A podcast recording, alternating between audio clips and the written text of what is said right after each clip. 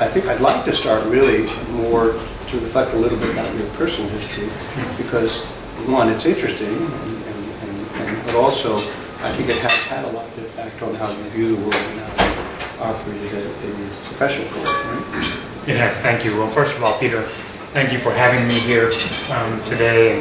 It's quite an honor to be aside Pierre and, and some of the other speakers. Pierre's a good friend of mine uh, over the years, and um, it's an honor to be here. So uh, I hope that um, uh, what, what I have to say will be informative and, and of interest to all of you. Um, so my background, um, well, first of all, you know, I was, I was born in India and uh, immigrated to the U S when I was ten.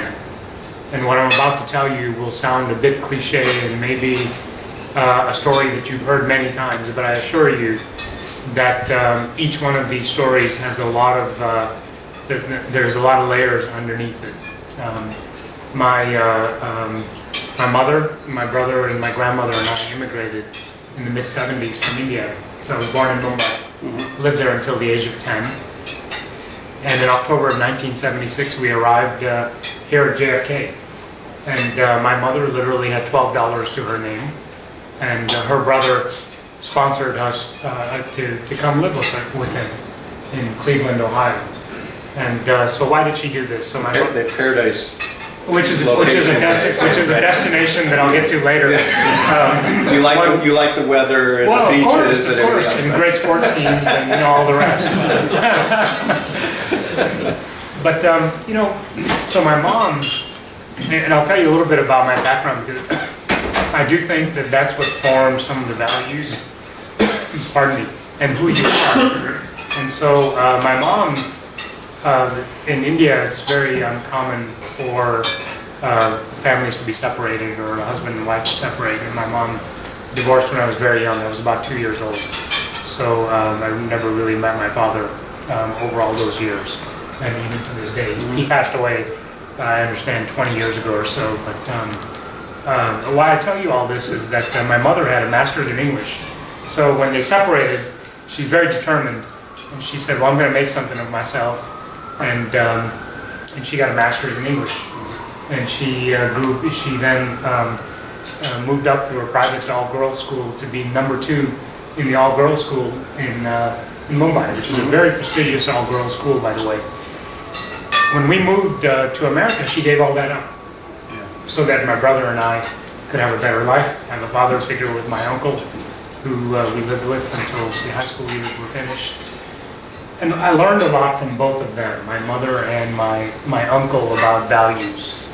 And, and with, uh, with, with my mother, uh, just sort of the steely grit, hard work, never give up, don't be a victim. Um, when, she, when we came to America, she couldn't teach because her degree was, in, um, uh, was, was from, from India. And it would take too much time and too much money to really get a degree so she could teach. So she took two jobs. She was a bank teller during the day and uh, she worked at a convenience store at night. And she saved up enough money to buy a little donut and sandwich shop, um, which she ran by herself. It was a carry-out place. And so uh, uh, I remember this summer very well. It was, the, it was my junior year in high school, between junior and senior year.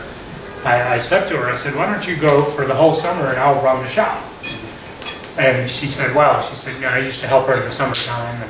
And she said, uh, she said, well, it's a lot of responsibility. You know, you got to get up at four A M You're going to have to be there by five A M And then, you know, uh, and, and you can't leave until two, three in the afternoon. You got to do this, you got to do that. And I said, well, of course, I'll take care of all that. I've watched what you do. And and, uh, and yeah. then she showed you, me. You, you, you've imposed these same rules on all the plant managers. That's right. Four and one, whatever, so forth. Well, I don't, have, I don't have to impose it. It comes from within, so it's kind of nice.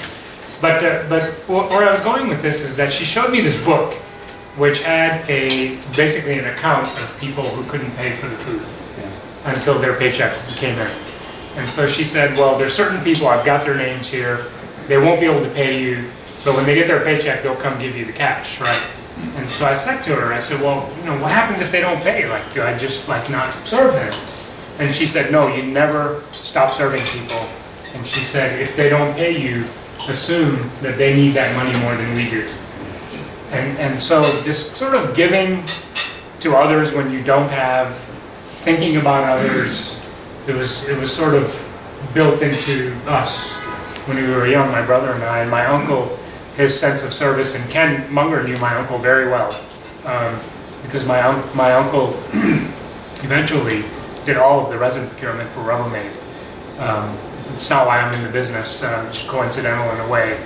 Um, but I actually had to sit across the table from him uh, when I was running polyethylene back at C P Chem. And we literally didn't talk for months because he said, I don't want there to be any sense of impropriety about you telling me things. Or, but whenever he did talk to me, he'd say, well, that Ken Munger's a great guy, you know.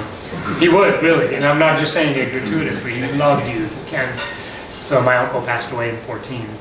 But I've, I've been fortunate to have great people around me who taught taught me values about what's important, and, uh, and and I would humbly say that the value of service.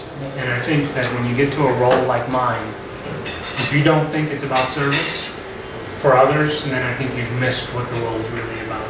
Yeah, and that's what I try to do every day. And also, I think a lot of it is is what should your relationship with people be ethical, right? Because you got to set the tone, right? Uh, people follow. Well, I think if you know on on on that, um, if you if you lead with your title and that's how you get things done, that's one way.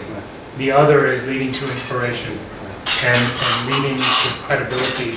I'd much rather prefer that, but it's but it's a longer path because you have to earn that part, and I'm not sure you ever stop earning it. Now, turning a little bit to the from the business side. Uh, You actually joined a really difficult time. It was in bankruptcy, so it wasn't like you said, oh, this is a great growth opportunity and the company's doing well and so forth. So tell us, tell me a little bit about that, because you you have been at C P M for a twenty years. twenty years. Yeah. And but that part of it was a personal decision. So tell us about, you know, when you joined and what it was like. So those were difficult times, right?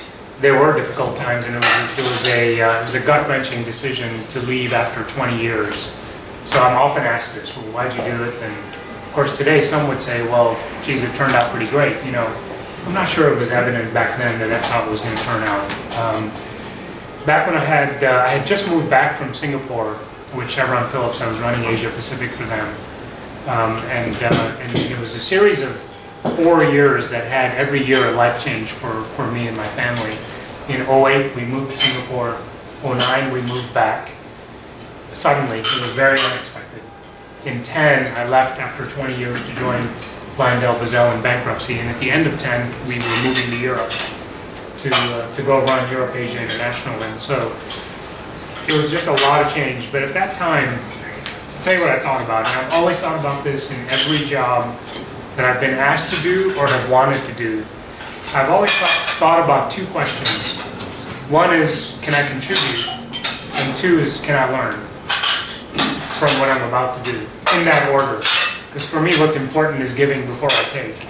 And I've, and I've always thought about that contribution part. And, and when Jim called me about running the America's cracker and polymer business, what I thought about was that I had run the individual businesses at C P Chem for a few years. I'd been in manufacturing. And I knew the business quite well. I knew Lyondell as a competitor, as a customer, Basell the same way. So I knew I could help. I knew I would learn. But you knew also um, you knew Jim quite well. And I knew Jim quite well, and which uh, was a big part of it. Which which was a big part of it, and and uh, there were definitely credits and debits in that uh, ledger that I had to consider. Uh, but the net of it was was positive, I assure you. And I'll come to that in a second, but. Um, Uh, but I, I knew I knew I could ha- help. Yeah. There was risk. I knew I'd learn a lot. I didn't know what would come of it, but uh, but I was at I was at a point in my life and my career that if I ever was going to do something like this, this was the time. Yeah. And it took a bit of courage and support from my wife as well, because the comfortable thing would have been to just say no and uh, see how it played out at C P Chem. Um, so which, which I think would have done played which, out well. Yeah. Presumably could have yeah. could have been okay yeah. as well. Yeah. One never knows, right? Yeah. But um, but but that's you reach forks in the road, and I've had a few forks in the road yeah. over the years, and you choose the fork, and then you never look back. Yeah. You just look forward, and you put your shoulder into it. So when I joined, I recall talking with Jim about joining uh, LyondellBasell, and Jim said, well, Bob, he said, you know, uh, uh, the organization, we have to go through a lot of cost cutting, and and um, uh, the two companies have come together, but the integration didn't really happen because the bankruptcy occurred very quickly after um, right. a- after they formed, right? So um, it so, happened for some very sad reasons. It really wasn't because it wasn't, well, you know, you know, it, it, it, slightly different timing. It, might it was di- exactly the timing outcome, was, right. was very difficult. Uh, there was a lot of leverage, and it was a lot of short-dated maturities, and so that was the issue. Right. Was we just, you know, as you, as you all know, you were in the business back then. In oh eight, the world just stopped, and there was no velocity, there was no cash flow, and there was no way to service debt. And so the bankruptcy ended up being more of an American bankruptcy, a Chapter eleven process. The European assets were, were not subject to the Chapter eleven process, actually. So, you know, when I joined, Jim um, uh, Jim was Jim can be very charming when he wants to be, and he can be very uh, demanding when he wants to be. And, uh, you know, it's one of the, he has many, many strengths. And uh, and I recall going through this discussion with him and thinking about, what do I do? You know, what if things don't go well? Uh, Jim has very high standards. Uh, I worked one step removed from him back at C P Chem, but never reported to him directly. But uh, the way Jim works and the way the way I work, I get to know a lot of the organization. It's not that I just know my directs, you know. Um, so we had familiarity, we had confidence. And I have to tell you, for me, the sort of the tiebreaker, Or, or the thing that really tipped me over, was Jim, because I believed in him. And I thought, if I was going to join a company in this sort of condition, I'm betting on the leader, and I was betting on Jim. And to this day, I would tell you that if Jim wasn't there, I'm not sure I would have joined.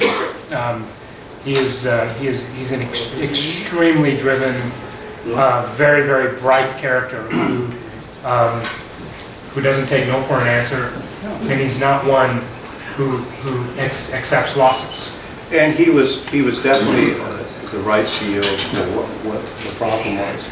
And he did a great job of, you know, pulling the company back from the brink of financial challenge and so forth. Uh, but it's interesting, though, because when you became C E O, uh, I think it was a different, you know, the, the outlook was different, and the needs are different. And actually, what's very unusual, I, I find that uh, two things. One is that Um, it's not that common for C E Os to be good at two very different things. You know, there's some people who are good at cost cutting, people who are growth.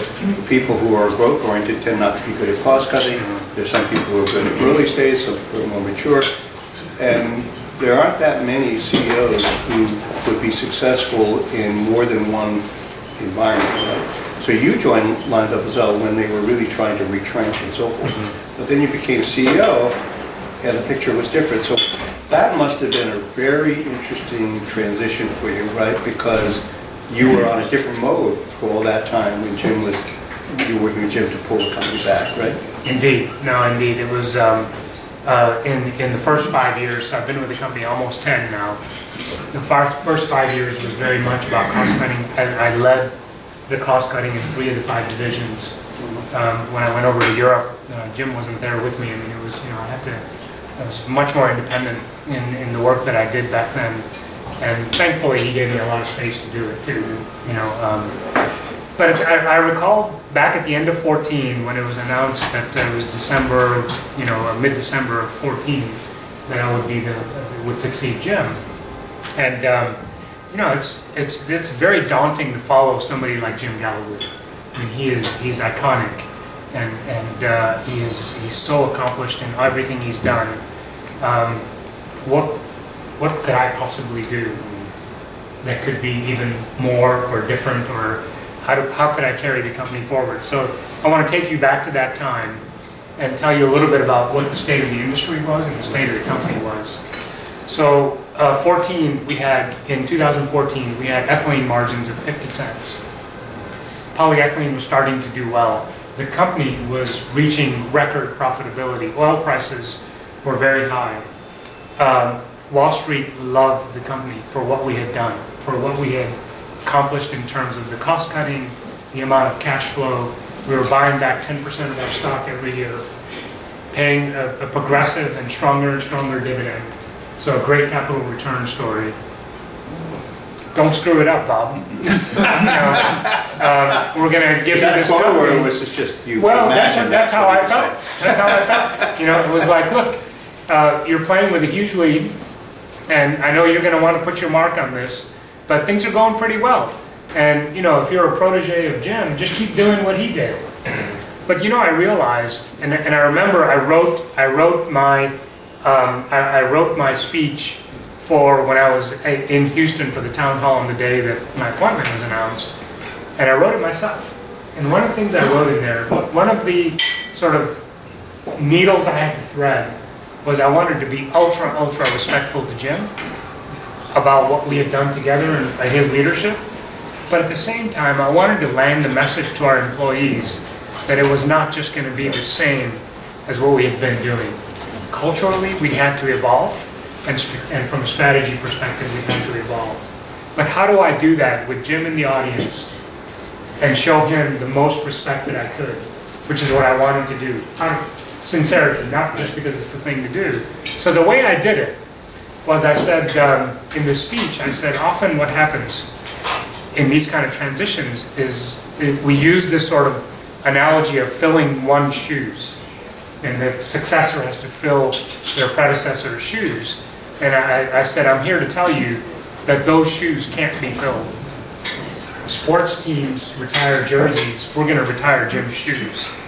And I had many points I wanted to make out of that that were very subtle. One was, I'm not trying to be Jim. Yes. I'm my own man. And I'm not trying to just be him. And to your point, there are chapters of a company story. That was one chapter that's about to close, and now we're going to have to go into the next chapter. So I, I go to my first meeting at Fidelity, and, and it was in March uh, with our with our uh, very seasoned I R person at the time.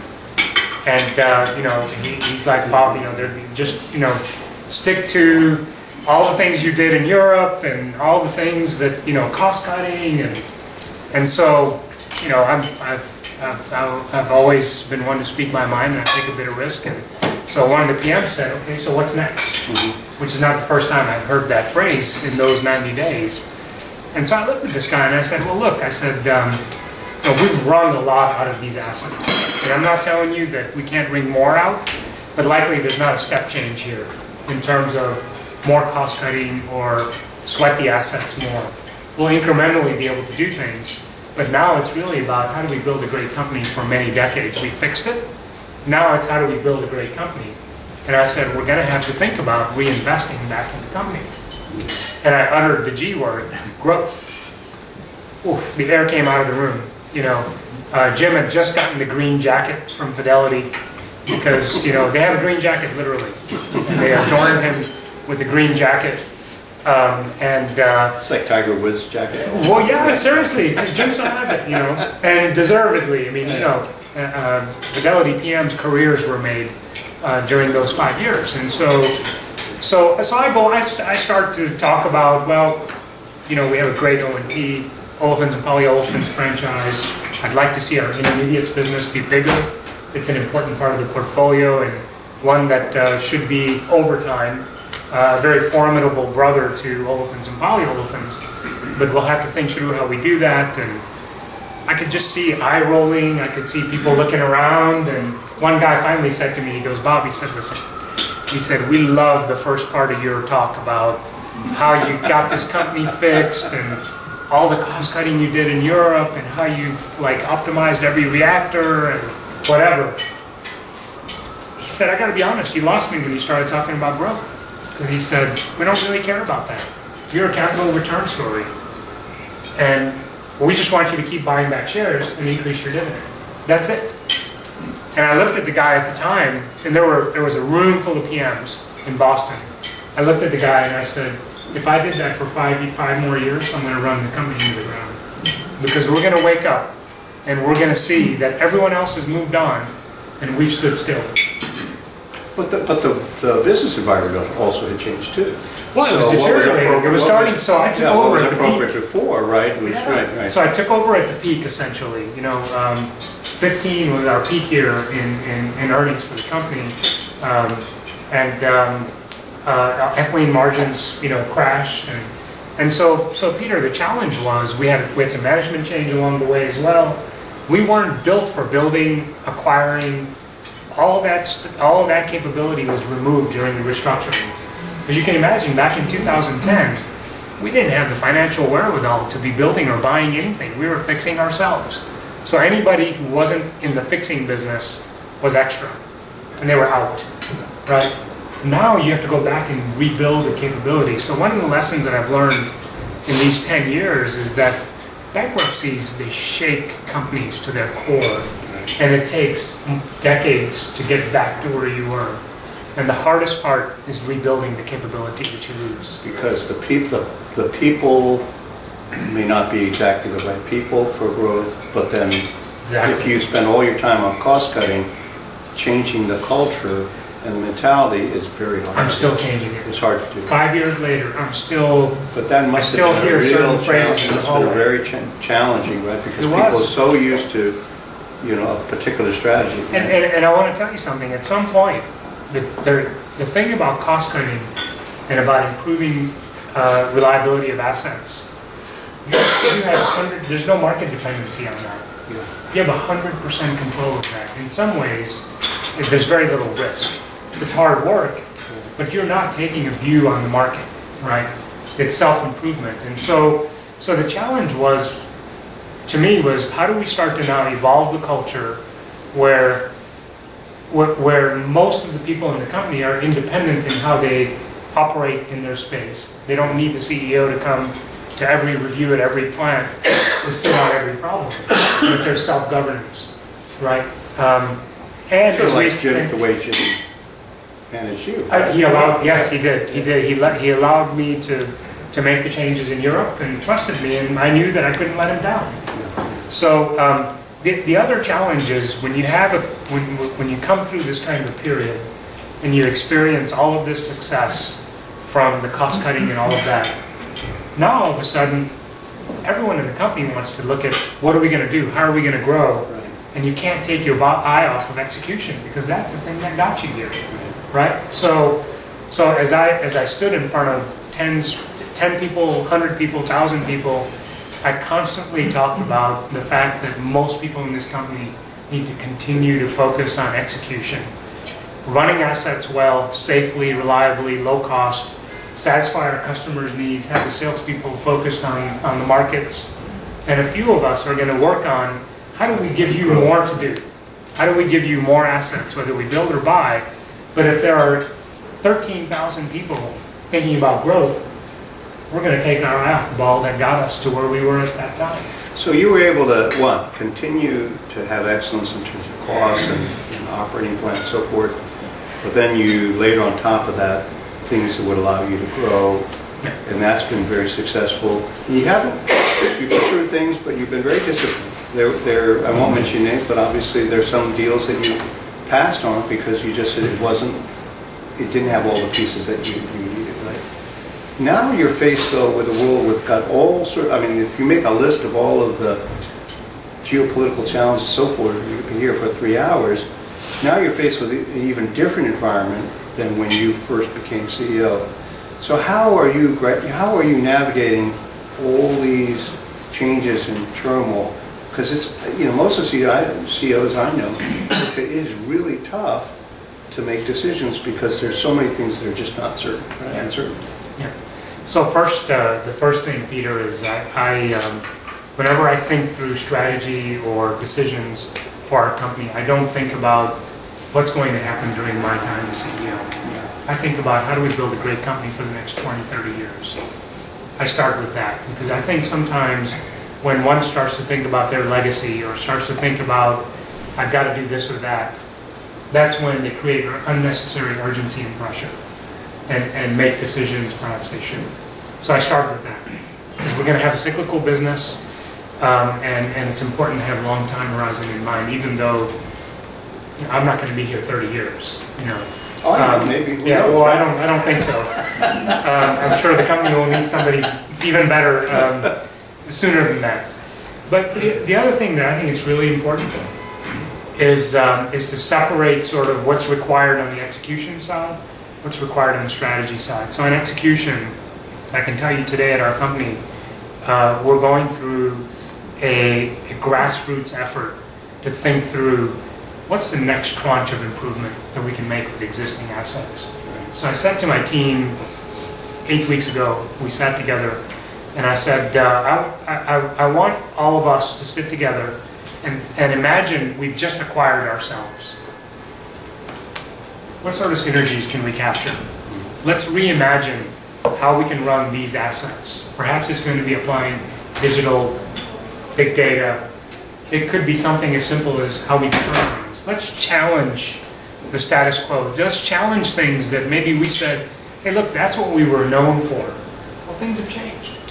But I think what it requires is, is a bit of humility, and I'll come back to my upbringing.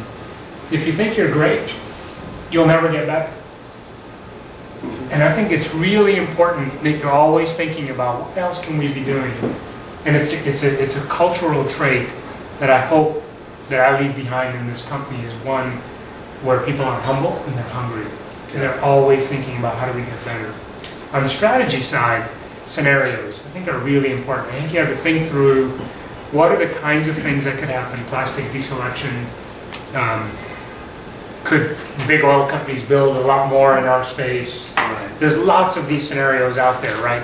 And thinking through, how do we build a company that could be resilient in a range of scenarios? So back when we were, back when I joined the company and shale gas was starting to form, or, or to, to really come to light, I remember Jim and I talked about this, um, about debottlenecking and, and so on. I was still in the U S when we did the early design on La Porte and Corpus and so on. And Jim and I debated one night on a Friday night um, about should we convert channel view to ethane cracking. And I said, Jim, I'm telling you, I would not convert anything. Retain flexibility, because today it looks great, like ethylene margins. And he, every time I spoke with him in fourteen, he would tell me, boy, Bob, if you were here, you'd be loving these ethylene margins, you know. I said, Jim, they're not going to last, I'm telling you. That's the nature of our business, right? So I think it's how to think through a, a, a portfolio of assets that is, that's focused enough so that you know who you are, commodity versus specialty. But within that space, you, you have a collection that's resilient enough, whether it's business lines, feedstock flexibility, geographic participation. How do you construct that so that you'll do well in a range of environments as opposed to great in this environment and not so good in everything else? But I also think you have to be able to step back far enough to take a big picture point of view, because there are very few industries that haven't, over some period of time, gone through either a, uh, a transformation mm-hmm. or a invasion of some technology. I mean, look at journalism, you know, newspapers and so forth. It's it's not just a cyclical problem; it's a structural problem because of the internet and so forth. So you you've got to be able to not only look strategically and then in terms of execution, but you got to step way back and say, what could happen that would disrupt the world the way I know it? Exactly. Right? Just like the guys who, you know, Netflix was originally what they mailed C Ds or D V Ds around, and they were the dominant player.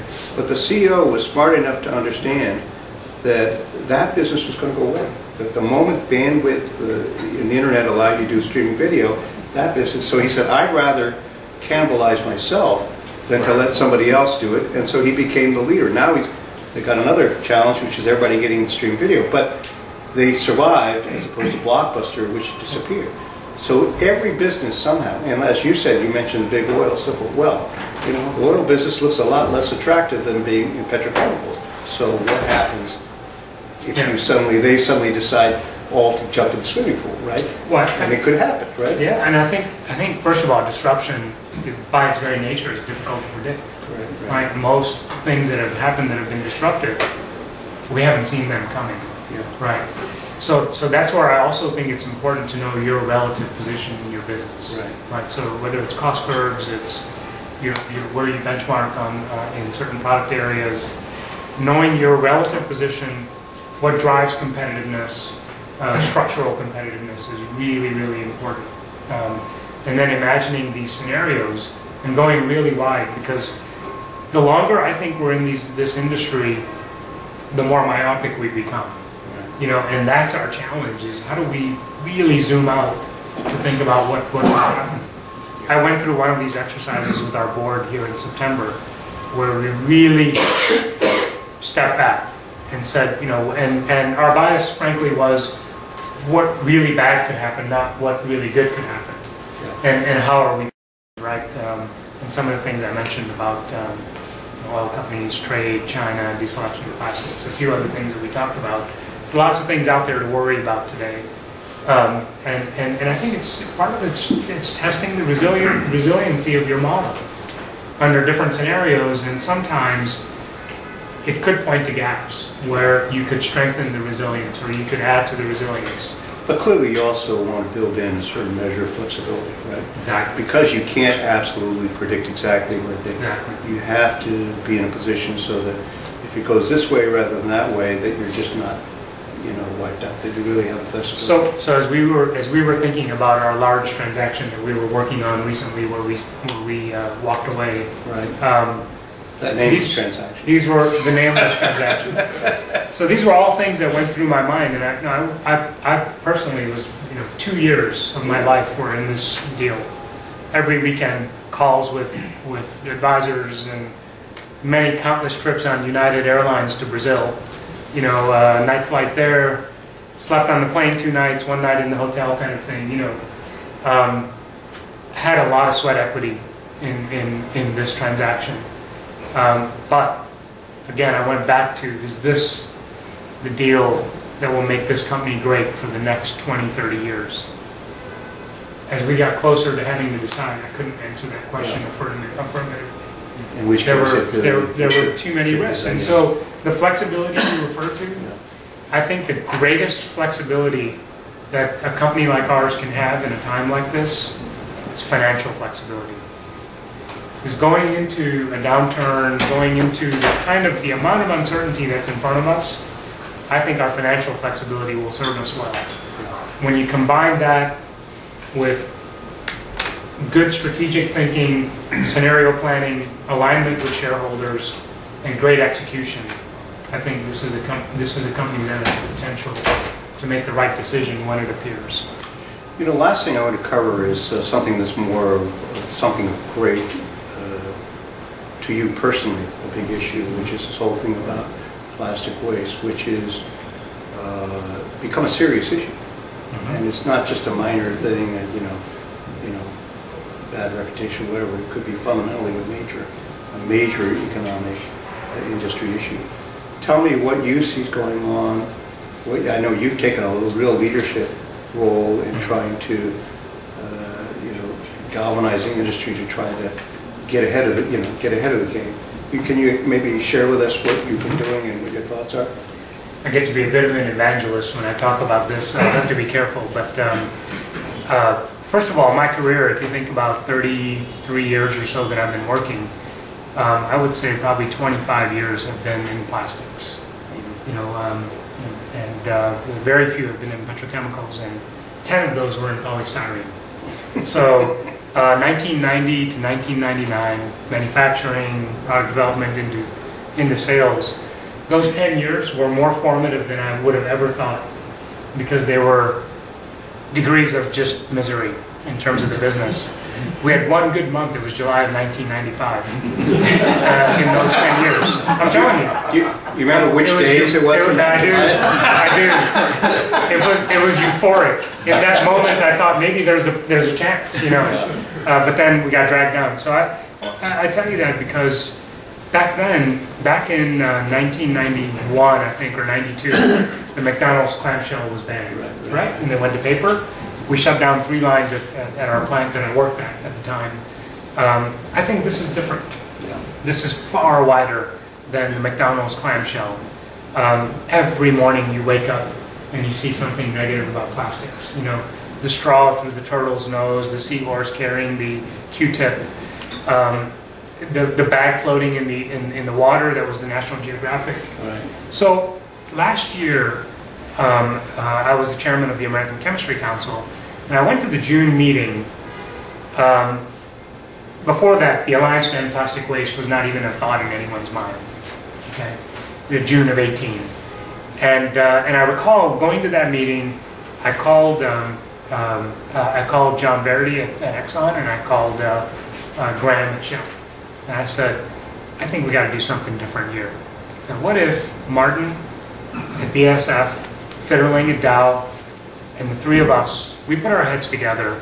We can't do this by committee. We can't try to go through executive committee and the board, let's set up a process. It's a fast-moving train. I think our colleagues in the industry will, will, um, will be okay with us trying to come up with a framework in a smaller group, but we'll include everyone at the right time. If we try to be inclusive and have forty companies try to design this, it never happened. It'll be four years later and we'll still have nothing. So the five of us at that meeting um, went off to the side, we talked about this, and I said, and, and we agreed one of our principles was that it has to be cross-value chain. It can't just be the chemical industry try, trying to solve this problem, because we've got to design recyclability into the packaging. We have to get the consumer brands, first of all, believing that plastics are the best way to package food. Plastics are not the problem, plastic waste is the issue. And we have to differentiate between the two. And it's about how do we capture the waste before it leaks into the environment, right? So um, so we went off on a recruiting mission. So imagine at that time, I, I was in the middle of the Brazilian deal, knee deep, elbow deep, maybe neck deep into it. We were working on this Chinese deal at the same time, and a bit of management change. Um, and I said, look, we're gonna put our shoulder into this. And and so I, I called. I started calling people. I called David at P and G. I said, David, you don't know who I am, uh, and I don't have a brand name company to to, to uh, um, that you might recognize me by. But let me tell you about what I'm trying to do. What we what we're trying to do as an industry, and we can't do it without you. I, I spoke with Jeff Bezos. Uh, I'm still working on him. Um, he hasn't joined the alliance yet. Uh, Suez, who was our partner, and and. Um, We started to gain a bit of momentum. I was the I was the chairman of the Alliance to End Plastic Waste while we were trying to get the membership up. And then in October or November of two thousand eighteen, um, I could see it was a bit self-evident that perhaps a chemical company C E O leading this may not look so good because it'll be greenwashing. And so um, so somebody kind of lightly touched the idea with me about, well, what do you think if somebody else were to chair it? I said, no problem. I said, I think David Taylor ought to chair it. So uh, I called David and I said, David, would you consider doing this? Because it's really important that you put the Procter and Gamble brand behind this. You know, half the time when I get on the plane and I, and I sit next to somebody and I tell them LyondellBasell, they go, who? Mm-hmm. We don't know who you are. So it was important that this got traction. It wasn't about our company. It was not about me. And and we launched. Impact, right? And we launched in January. Um, of uh, this year in London. We did a webcast launch. So as we sit here today, we have nearly fifty member companies. Some are here. Um, we've uh, we've, we've uh, now funded a few programs. Uh, one of the latest ones that we funded is a uh, is a project in Indonesia where we're, we're actually going to loan money to the local government to create a circularity. So we're going to create a blueprint for how best to collect the waste, how to segregate it, how to recycle it, and then how to make new plastic out of it. And our hope is that once this blueprint is established and a model is effective, we can basically just cut and paste around uh, around Asia. Um, you know, I, I think a wonderful part of it is the, the history of industries dealing with these kinds of issues is they tend to act too late. Yes. They wait till it becomes such a giant problem. And, you know, the things in, in, in life, it's a lot, anything, yeah, disease, or what, you name it, mm-hmm. It's a lot easier to deal with it early on rather than wait till it becomes a serious. And I think that's one of the things I really like about this, which is, you know, is that you're trying to get a, get ahead of the issue because, well, it, because, because otherwise, you know, it gets to be harder problem to solve, right? And, and I think we realized uh, for the first time in the chemical industry that we can't do this by ourselves. The, the other thing that, um, that that we're really working on as an alliance is that um, while the chemistry may be very obvious and, and the science of why plastics are the most effective material may be very obvious, we have to consider our audience and not put out forty-page white papers. I think we're fighting a sentimental battle as much as a scientific battle, and we mustn't forget that, I think, because this next generation of, of millennials or whatever the next generation after that is, they're not going to read a thirty-page paper on why plastics are more fuel efficient and this and that. Uh, we need to show them images of children drinking out of drinking water out of plastic pipe because it's cleaner, and it's a way to distribute the pipe in in, in Zambia or somewhere where, you know, there's a lot of poverty. So, so I, I, I think we've we've got to play a different game if we're going to win. And, and I think that's where uh, the Procter and Gambles of the world and Henkel and others will help us uh, think through that. And and I think we're, uh, we're we're on the cusp of really accelerating here. Think about this: eighteen months ago, this concept didn't even exist, but in maybe one or two of our minds. And today, we've raised commitment for a hundred, uh, hundred million dollars, for uh, sorry, one billion dollars. Over five years. We've already, and our goal was one point five billion. We've already got commitment for a billion over five years. Yeah. So, um, so it's incredible the progress we've made. But I think it's a testament to collaboration. It's a testament to focus, getting things done, and and I hope it's not too late. You know, we're. Oh, we're I don't think so it is, but but but I and and, and uh, but I think these are really important because you and, have and, to have things that are they're not just image. Building their substance. Substance. Exactly. So, so that's the other thing we've talked about is that we have to demonstrate real action. This is not just fancy posters and advertisements. Uh, we want to create the solutions that then will be the raw material, which we'll talk about, right? By the way, Bob, you you and I share some things in common. One of which we're from immigrant families, right? Mm-hmm. You know, my father didn't, you know, open up a donut shop, but he was an immigrant. And you know, and, and the same kind of dynamics.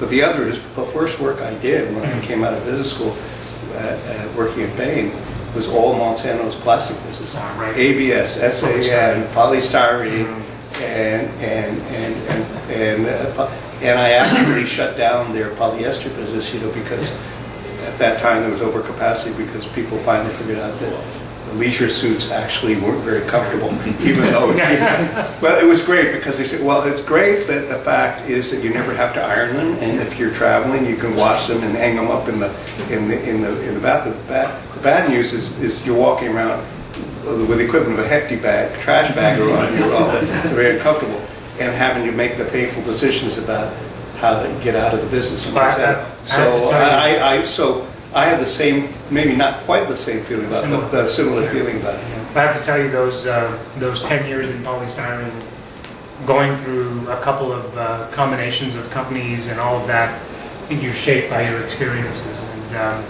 and I think it's built a certain grit, resilience, and also believing that you can actually get to the other side. Yeah. But the way you get to the other side is if you want to, and if you're really wanting to do it. So I think sometimes you're faced with these enormous challenges and you think, like plastic waste perhaps, where you say, well, wow, how, how am I going to climb this? If you don't start, you won't do it. Yeah. And so you just have to get get after it. And, and that's what I've learned in the, in the thirty plus years that I've been working. And I tell you, in my professional life or in my personal life, very little has been handed to me. Yeah. And I don't mind that a bit. You, by the way, were you good at making donuts? By the way, I wasn't. I wasn't. I stunk at it. We would, uh, we, we we would just we we just started when I was there. We just order them in. Oh. So, so I wouldn't screw that part up. You know, by the way, know what you're good at and you know what you're not good at. I was involved with a fireside chat of the guy who was the C E O of S A P, who you you may have. He just stepped down recently. Yeah, I've met him. He he his family ran a deli. And he said he learned more things about serving customers running exactly. with his family. And somebody said, well, you know, S A P is a software company, it's a deli. So what's similar, he said, you'd be amazed yeah. in a customer business how many things you could learn, you can transfer from making deli customers happy to making, you know, software customers happy. Well, Bob, thank you so much. Thank you. It's a real yeah. pleasure. Thank you.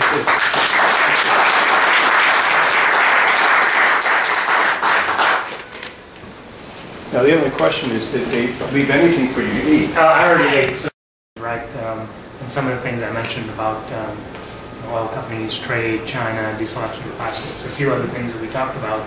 There's lots of things out there to worry about today. Um, and, and, and I think it's part of it's it's testing the resilient, resiliency of your model under different scenarios, and sometimes it could point to gaps where you could strengthen the resilience or you could add to the resilience. But clearly you also want to build in a certain measure of flexibility, right? Exactly. Because you can't absolutely predict exactly where things exactly. You have to be in a position so that if it goes this way rather than that way, that you're just not, you know, wiped out, that you really have a flexibility. So, so as we were as we were thinking about our large transaction that we were working on recently, where we where we uh, walked away, right? Um, that nameless transaction. These were the nameless transaction. So these were all things that went through my mind, and I, no, I, I, I personally was, you know, two years of my life were in this deal. Every weekend calls with with advisors and many countless trips on United Airlines to Brazil. You know, uh, night flight there, slept on the plane two nights, one night in the hotel kind of thing, you know. Um, had a lot of sweat equity in, in, in this transaction. Um, but, again, I went back to, is this the deal that will make this company great for the next twenty, thirty years? As we got closer to having to decide, I couldn't answer that question yeah. affirmatively. affirmatively. In which there were really there, there were too many risks, and so the flexibility you refer to, yeah. I think the greatest flexibility that a company like ours can have in a time like this is financial flexibility. Is going into a downturn, going into the kind of the amount of uncertainty that's in front of us. I think our financial flexibility will serve us well. When you combine that with good strategic thinking, scenario planning, alignment with shareholders, and great execution, I think this is a com- this is a company that has the potential to make the right decision when it appears. You know, last thing I want to cover is uh, something that's more of something of great uh, to you personally, a big issue, which is this whole thing about plastic waste, which is uh, become a serious issue, mm-hmm. and it's not just a minor thing. And, you know, you know. bad reputation, whatever, it could be fundamentally a major, a major economic uh, industry issue. Tell me what you see going on. What, I know you've taken a real leadership role in trying to, uh, you know, galvanize the industry to try to get ahead of the, you know, get ahead of the game. You, can you maybe share with us what you've been doing and what your thoughts are? I get to be a bit of an evangelist when I talk about this. I have to be careful, but. Um, uh, First of all, my career, if you think about thirty-three years or so that I've been working, um, I would say probably twenty-five years have been in plastics. You know, um, and uh, very few have been in petrochemicals, and ten of those were in polystyrene. So uh, nineteen ninety to nineteen ninety-nine, manufacturing, product development into, into sales, those ten years were more formative than I would have ever thought, because they were degrees of just misery in terms of the business. We had one good month, it was July of nineteen ninety-five, uh, in those ten years. I'm telling you. Do you, you remember which it was, days it was? It, it, I do, I do. It was, it was euphoric. In that moment I thought maybe there's a, there's a chance, you know, uh, but then we got dragged down. So I, I, I tell you that because back then, back in uh, nineteen ninety-one, I think, or ninety-two, the McDonald's clamshell was banned, right, right, right? And they went to paper. We shut down three lines at, at, at our plant that I worked at at the time. Um, I think this is different. Yeah. This is far wider than the McDonald's clamshell. Um, every morning you wake up and you see something negative about plastics. You know, the straw through the turtle's nose, the seahorse carrying the Q-tip, um, the, the bag floating in the in, in the water that was the National Geographic. Right. So last year, Um, uh, I was the chairman of the American Chemistry Council, and I went to the June meeting um, Before that, the Alliance to End Plastic Waste was not even a thought in anyone's mind. Okay, in June of eighteen, and uh, and I recall going to that meeting. I called um, um, uh, I called John Verity at, at Exxon, and I called uh, uh, Graham at Shell, and I said, I think we got to do something different here. So what if Martin at B S F, Fitterling at Dow, and the three of us, we put our heads together. We can't do this by committee. We can't try to go through executive committee and the board, let's set up a process. It's a fast-moving train. I think our colleagues in the industry will, will, um, will be okay with us trying to come up with a framework in a smaller group, but we'll include everyone at the right time. If we try to be inclusive and have forty companies try to design this, it never happened. It'll be four years later and we'll still have nothing. So the five of us at that meeting um, went off to the side, we talked about this, and I said, and, and we agreed one of our principles was that it has to be cross value chain. It can't just be the chemical industry try, trying to solve this problem, because we've got to design recyclability in the packaging. We have to get the consumer brands, first of all, believing that plastics are the best way to package food. Plastics are not the problem, plastic waste is the issue. And we have to differentiate between the two. And it's about how do we capture the waste before it leaks into the environment, right? So um, so we went off on a recruiting mission. So imagine at that time, I, I was in the middle of the Brazilian deal, knee deep, elbow deep, maybe neck deep into it. We were working on this Chinese deal at the same time, and a bit of management change. Um, and I said, look, we're going to put our shoulder into this. And and so I, I called. I started calling people. I called David at P and G. I said, David, you don't know who I am, uh, and I don't have a brand name company to to, to uh, um, that you might recognize me by. But let me tell you about what I'm trying to do. What we what we're trying to do as an industry, and we can't do it without you. I, I spoke with Jeff Bezos. Uh, I'm still working on him. Um, he hasn't joined the alliance yet. Uh, Suez, who was our partner, and and. Um, We started to gain a bit of momentum. I was the I was the chairman of the Alliance to End Plastic Waste while we were trying to get the membership up.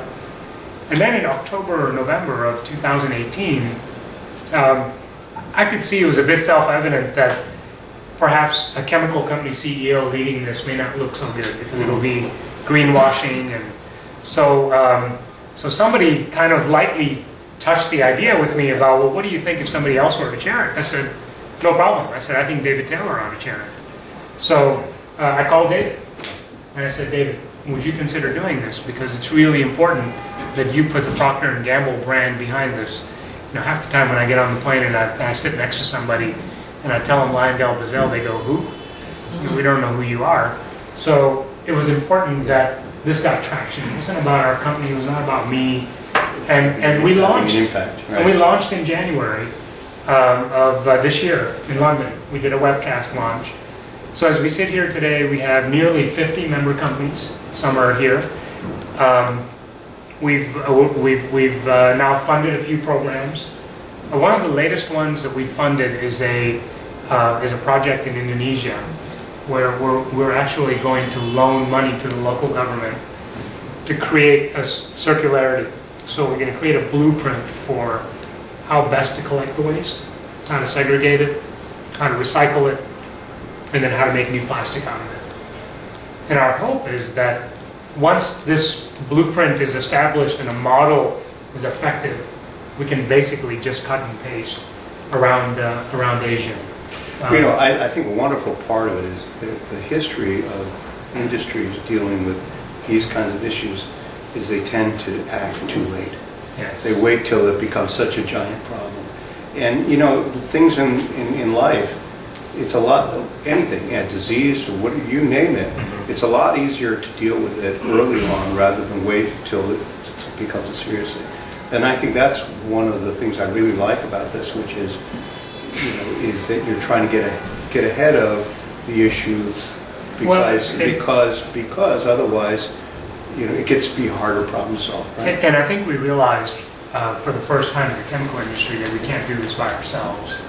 The, the other thing that, um, that that we're really working on as an alliance is that um, while the chemistry may be very obvious and, and the science of why plastics are the most effective material may be very obvious, we have to consider our audience and not put out forty-page white papers. I think we're fighting a sentimental battle as much as a scientific battle, and we mustn't forget that, I think, because this next generation of, of millennials or whatever the next generation after that is, they're not going to read a thirty-page paper on why plastics are more fuel efficient than this and that.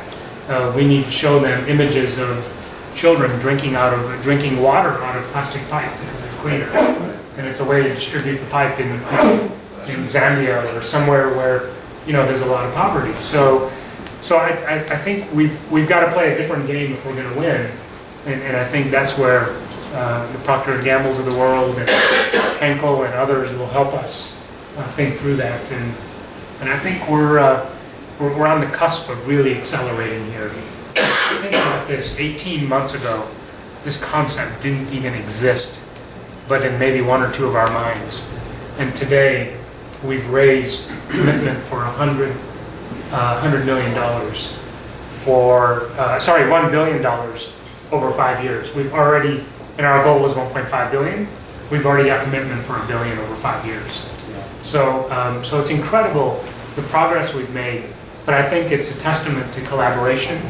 It's a testament to focus, getting things done, and, and I hope it's not too late. You know, we're. Oh, we're I don't think so it is, I, but but but I and and, and uh, but I think these are really important because you have to have things that are they're not just image building, they're substance. Substantive. Exactly. So so that's the other thing we've talked about is that we have to demonstrate real action. This is not just fancy posters and advertisements. Uh, we want to create the solutions that then will be the raw material, which we'll talk about, right? By the way, Bob, you you and I share some things in common. One of which we're from immigrant families. Mm-hmm. You know, my father didn't, you know, open up a donut shop, but he was an immigrant, and you know, and and the, the same kind of dynamics. But the other is the first work I did when mm-hmm. I came out of business school, uh, uh, working at Bain. Was all Monsanto's plastic business, oh, right. A B S, S A N, polystyrene, mm-hmm. and and and and and, uh, and I actually shut down their polyester business, you know, because at that time there was overcapacity because people finally figured out that leisure suits actually weren't very comfortable, even though it, well, it was great because they said, well, it's great that the fact is that you never have to iron them, and if you're traveling, you can wash them and hang them up in the in the in the in the bathroom. The bad news is, is you're walking around with the equivalent of a hefty bag, trash bag around, you're all very uncomfortable, and having to make the painful decisions about how to get out of the business. And I, I, so I, I, I so I had the same, maybe not quite the same feeling about it, but the similar yeah. feeling about it. I have to tell you, those uh, those ten years in polystyrene, going through a couple of uh, combinations of companies and all of that, I think you're shaped by your experiences, and, um, and I think it's built a certain grit, resilience, and also believing that you can actually get to the other side. Yeah. But the way you get to the other side is if you want to, and if you're really wanting to do it. So I think sometimes you're faced with these enormous challenges, and you think, like plastic waste perhaps, where you say, well, wow, how, how am I going to climb this? You don't start, you won't do it. Yeah. And so you just have to get get after it. And, and that's what I've learned in the in the thirty plus years that I've been working, and I tell you, in my professional life or in my personal life, very little has been handed to me. Yeah. And I don't mind that a bit. Yeah, that's right. I don't you, mind by the way, were you good at making donuts, by the way? I wasn't. I wasn't. I stunk at it. We would uh, we, we we would just we we just started when I was there. We just order them in. Oh. And, so I, so I wouldn't screw that part up. Yeah. You By know, the way, know what you're good at and you know what you're not good at. I was involved with a fireside chat of the guy who was the C E O of S A P, who, who you may have, he just stepped down recently. Yeah, I met him. He, he, his family ran a deli, mm-hmm. and he said he learned more things about serving customers than exactly. he did with his family. And somebody said, well, you know, S A P is a software company, it's a deli. So. What's similar, he said, you'd be amazed yeah. in a customer business how many things you could learn, you can transfer from making deli customers happy to making, you know, software customers happy. Well, Bob, thank you so much. Thank you. It's a real yeah. pleasure. Thank you.